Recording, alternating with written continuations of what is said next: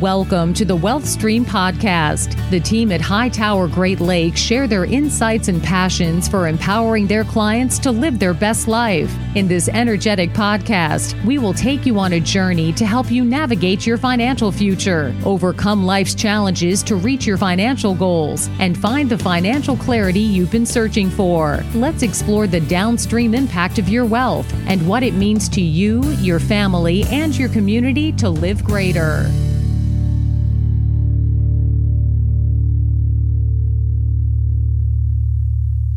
Hello and welcome to episode two. Today, Tim is going to share with us this idea of looking downstream and what that means for business owners and the, the folks that he works with. Good morning, Tim. How are you?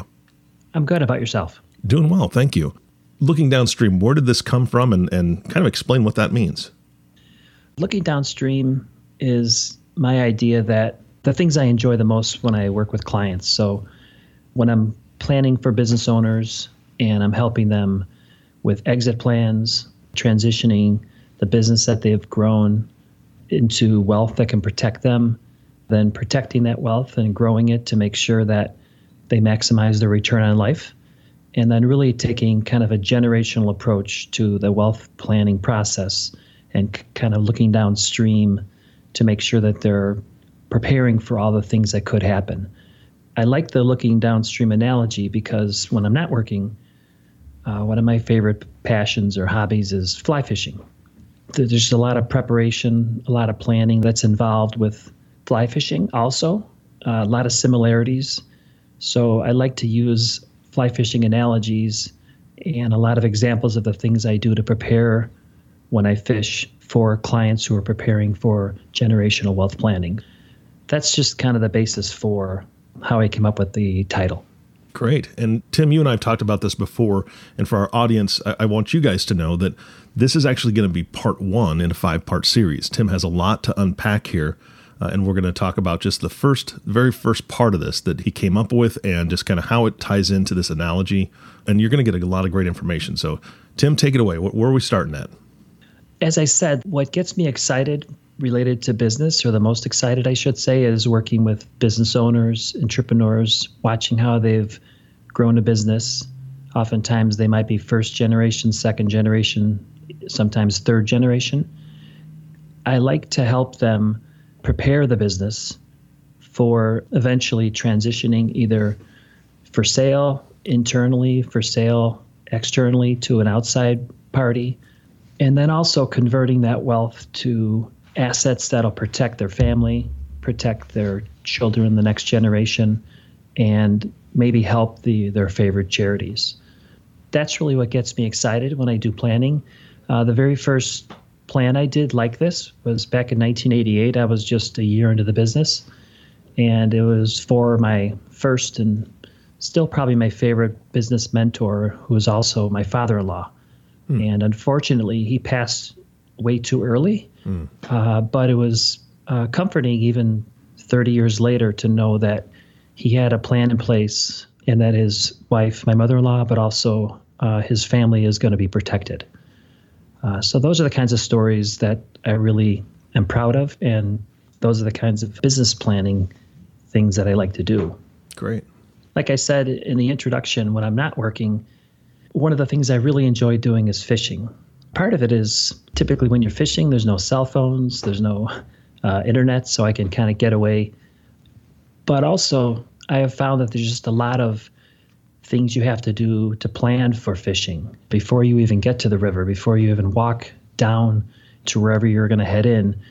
And it's a lot of the same skills, a lot of the same tools, strategies that you need to have success when you're going fishing on the river you know, one of my f- favorite memories of fishing was I was out in Steamboat, Colorado. We were fishing on the Yampa River. I should say we, it was me. And I really did a lot of planning in advance. I talked to a couple of guides. I talked to a couple of fishermen who had been there in the river the day before, did a lot of research about the water temperatures, and I actually caught this beautiful rainbow trout. Mm. Uh, it was a lot of fun. I mean, the whole experience, just getting in the river, catching the fish, bringing him into the net, and then releasing him. And that all really happened because of all the preparation I did in advance. So that's also what gets me excited. whether I'm out there fishing looking for, you know, having success on the river or whether I'm helping clients prepare their business for ultimately transitioning to the next generation, those things just don't happen by chance and they both require a lot of planning. As a starting point, one of the things I do with my business owner clients is I help them organize their team and help them evaluate their team of advisors that they currently have. Typically, when I'm working with business owners, they focus a lot of energy in the business every day, making sure it's running, and that's why they're successful. Mm-hmm. What I try to help them do is focus on the business and specifically make sure that they have a team of advisors that can help them with this next phase, which is preparing the business for sale, preparing the proceeds of that sale to protect them and protect their families for the next generation. When you're talking about this team, who's on the team exactly? What I have them do is reach out to their current CPA, their their attorney. Sometimes they work with existing insurance agents, trust officers, bankers. And what I have them do initially or, or ask them to do, and I help them with this process is first of all, identify the skill sets that their existing team has. Mm-hmm. And we talk about some of the skills that might be needed for this next step. You know, and I do the same thing when I'm fishing. You know, when I, when I was fishing that one day on the Yampa, well before then, I I talked to guides. I went to uh, two different fly fishing stores in town. I talked to the people at the desk in terms of what was selling, what they were selling, what flies were working. I did a lot of research and I tried to evaluate uh, where I, I knew I didn't have the skill sets to kind of reach out and find that. When it comes to the team, you may look at your CPA, for example, and say, well, I've worked with this CPA for my whole career. They've helped me. They've been there. He or she has been there to get me where I'm at. And they may be good at compiling data, kicking out a tax return, preparing financial statements.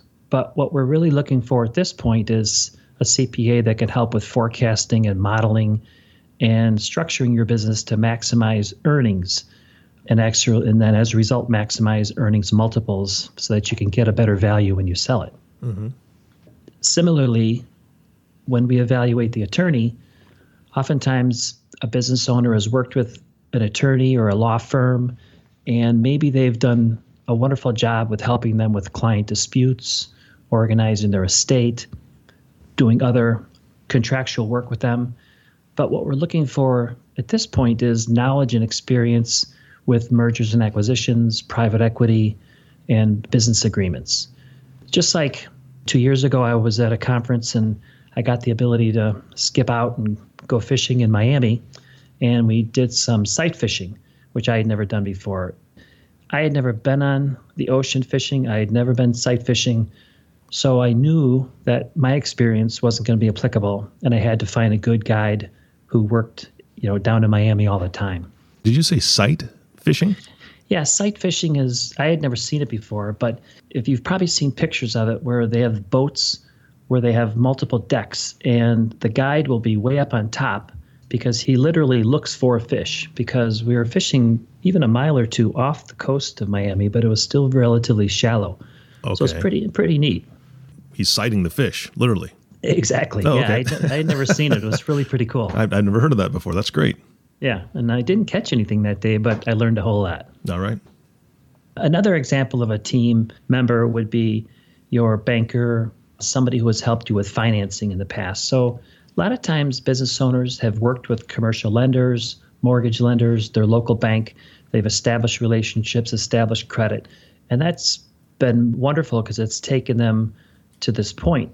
But oftentimes, that same commercial lender, the same local banker, doesn't have the same experience in private equity, investment banking, mergers and acquisitions, or maybe they have the experience, but the lending limitations of the institution really doesn't allow them to get into that market. So it's just one of those instances where we need to maybe expand, not replace the banker, not replace the attorney or the CPA, but maybe expand the team to bring in these extra skill sets.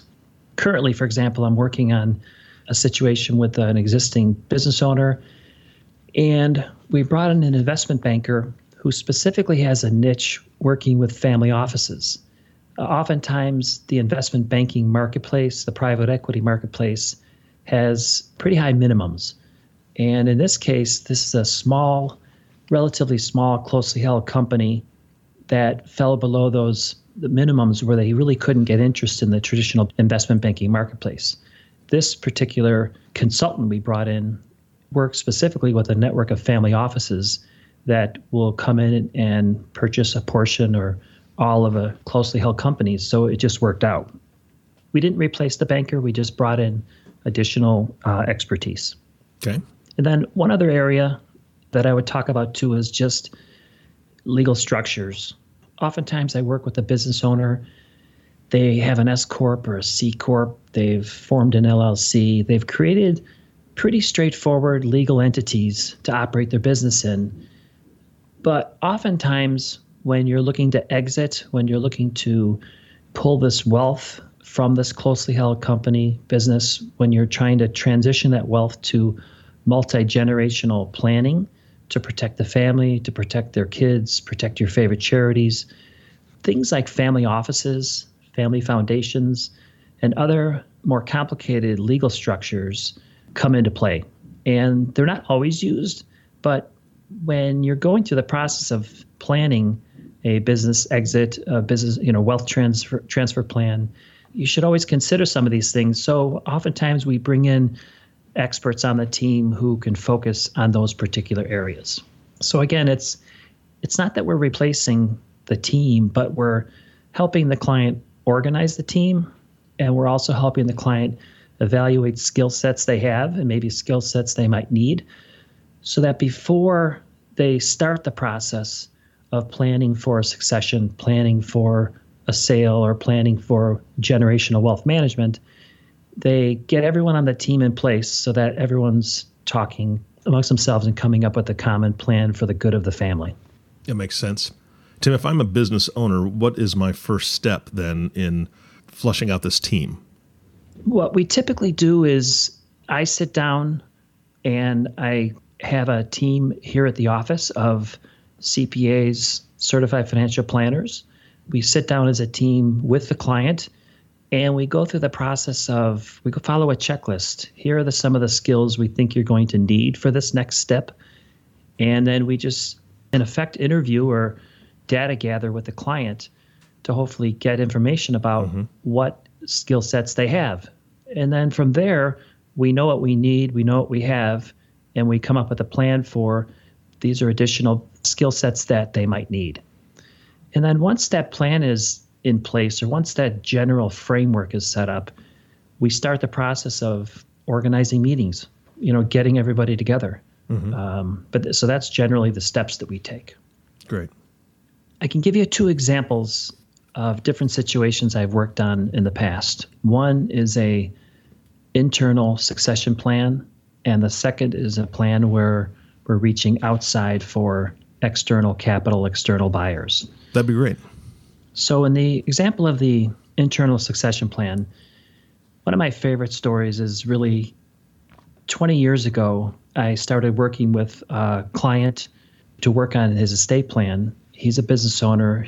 He had really grown the business with a lot of success over a 30 year period. And I worked with him to transition the business, internally sell the business to uh, his son and a key employee. In this case, the son and the key employee had different skill sets that complemented each other. They worked very well together. So it just made sense to do an internal transaction. That took about six to nine months for everything to, to go into place to work with the, the accountants, the attorneys, the bankers, et cetera. As part of that, we also put together a wealth management plan for the seller, my client. Mm-hmm.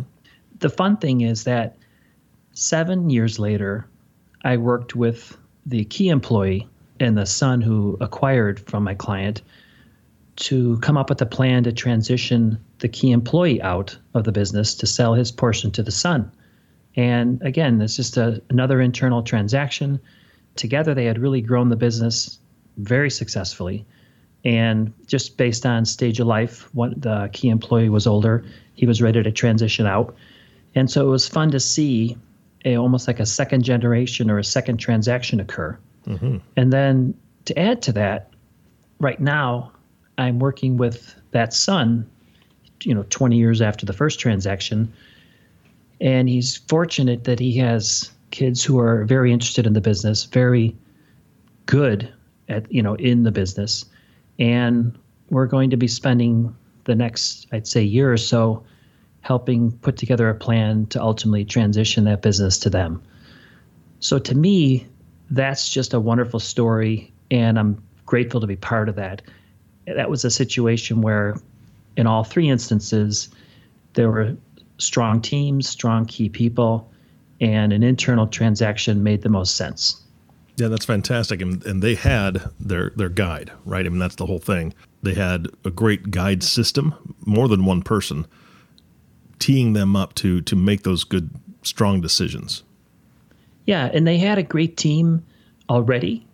We did add a couple of um, attorneys. We added temporarily just some tax uh, and accounting expertise to it, but they ultimately uh, had the had the team and then even after the first transaction, uh, the two of them, they actually really staffed up and built an even stronger team to prepare for that next transaction. So again, it was getting the business prepared so that um, it all worked out down the road and you weren't scrambling to make things happen. Mm-hmm. Uh, the second example I'm actually working on now, about a year ago, I was referred by an attorney that I work with to an individual who manages a company is not currently an owner. And through the process, and this takes a lot a, a lot longer, we gather the data and we talked about the fact that the owner has a team of advisors that they were working with, but that really if this intern, this inside employee who key employee who was managing the company wanted to succeed in buying it or you know transitioning or partnering with private equity or some other sort, you know, investment banking, he really need to start. He needed to start the process of creating a team from scratch, because having a team of accountants, attorneys, bankers, finance people isn't something that he ever really had to do to do what he was expert at, which was managing and growing the business. So that one, we're this is about a year into it.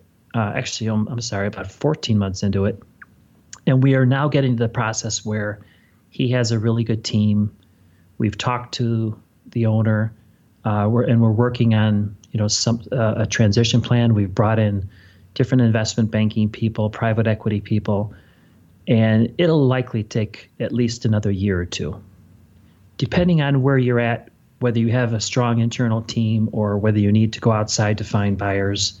That really impacts how long the process will take, and it could be anywhere from nine months or a year to as many as three to five years based on my experience. Great. So if somebody's interested in a succession plan in transitioning out of their business at some point, what is your best advice for a time frame when they should be getting a hold of you or looking into the, you know, building this team? I'm also a business owner. I've owned my own practice for 30 years. I'm 56 and just like my clients, I have a goal of eventually transitioning out to this to the next generation. And I personally have spent the last six years working on this plan. I will continue working over the next four to five years on that plan. So for me personally, it's a 10 year plan. The point is, it's never too early to think about exiting. I read a great quote from uh, Jack Welch, the CEO, former CEO of GE, and he talked about the fact that the number one job of a CEO, as soon as they take over, is to work on and find the, their own succession plan. And I think that's very important. A lot of business owners focus in the business every day, doing what they do well. More business owners need to focus on the business and really start working today, regardless of what stage of life or age you're at to make sure your business is ready to be sold at some point. Fantastic. So, we've talked a little bit about all the preparation you need in advance of starting this process. Organizing your team, evaluating your team, getting additional skill sets, and making sure you have an A plus team as you start this process. In the next podcast, we're going to talk about what to do then.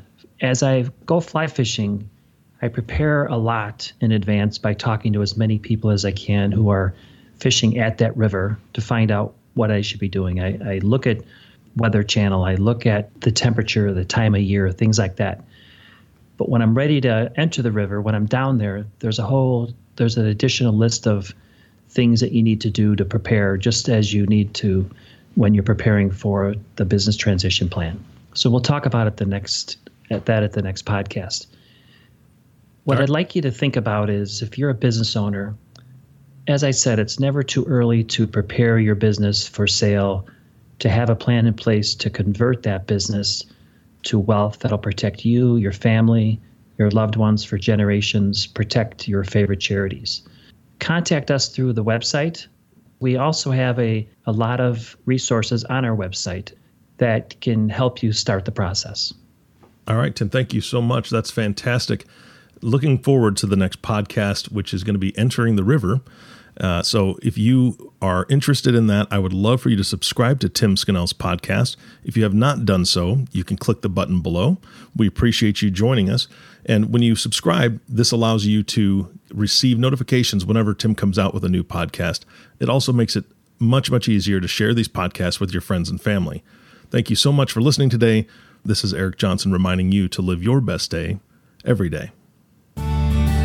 Thank you for listening to the Wealth Stream podcast. We hope you gained some valuable insight that you can apply to your life and share with others. Please don't forget to subscribe below to be notified when new episodes become available. And don't forget to live greater. The information covered and posted represents the views and opinions of the guest and does not necessarily represent the views or opinions of Hightower Great Lakes. The content has been made available for informational and educational purposes only. The the content is not intended to be a substitute for professional investing advice. Always seek the advice of your financial advisor or other qualified financial service provider with any questions you may have regarding your investment planning. Hightower Great Lakes is a group of investment professionals registered with Hightower Securities LLC, member FINRA and SIPC, and with Hightower Advisors LLC, a registered investment advisor with the SEC. Securities are offered through Hightower Securities LLC. LLC. Advisory services are offered through Hightower Advisors LLC.